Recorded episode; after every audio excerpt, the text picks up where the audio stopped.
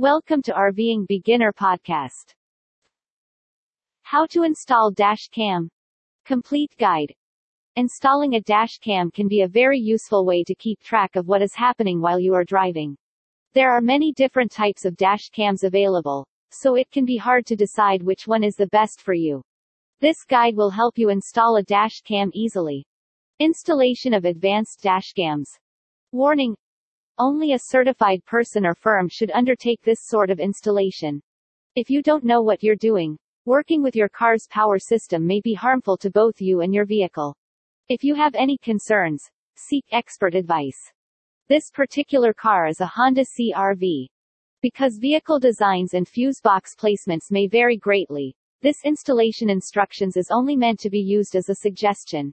The G1WC dashcam is utilized in this how-to, but the instructions may be applied to just about any USB-powered dashcam on the market today.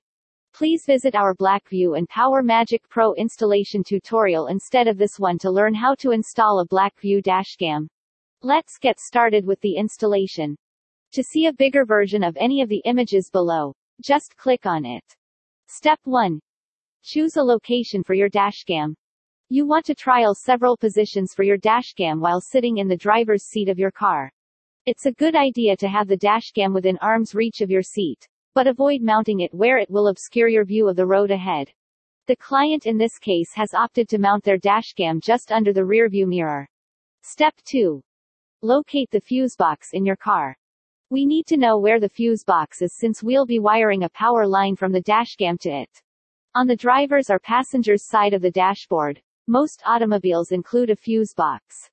The fuse box is conveniently accessible underneath the steering column in this scenario, behind a removable panel. The location of the fuse box in your car may be found in your owner's handbook. Step 3. Start routing the power cable. Begin by laying out the power wire where it will be concealed beneath the vehicle's interior panels, starting with the dashcam.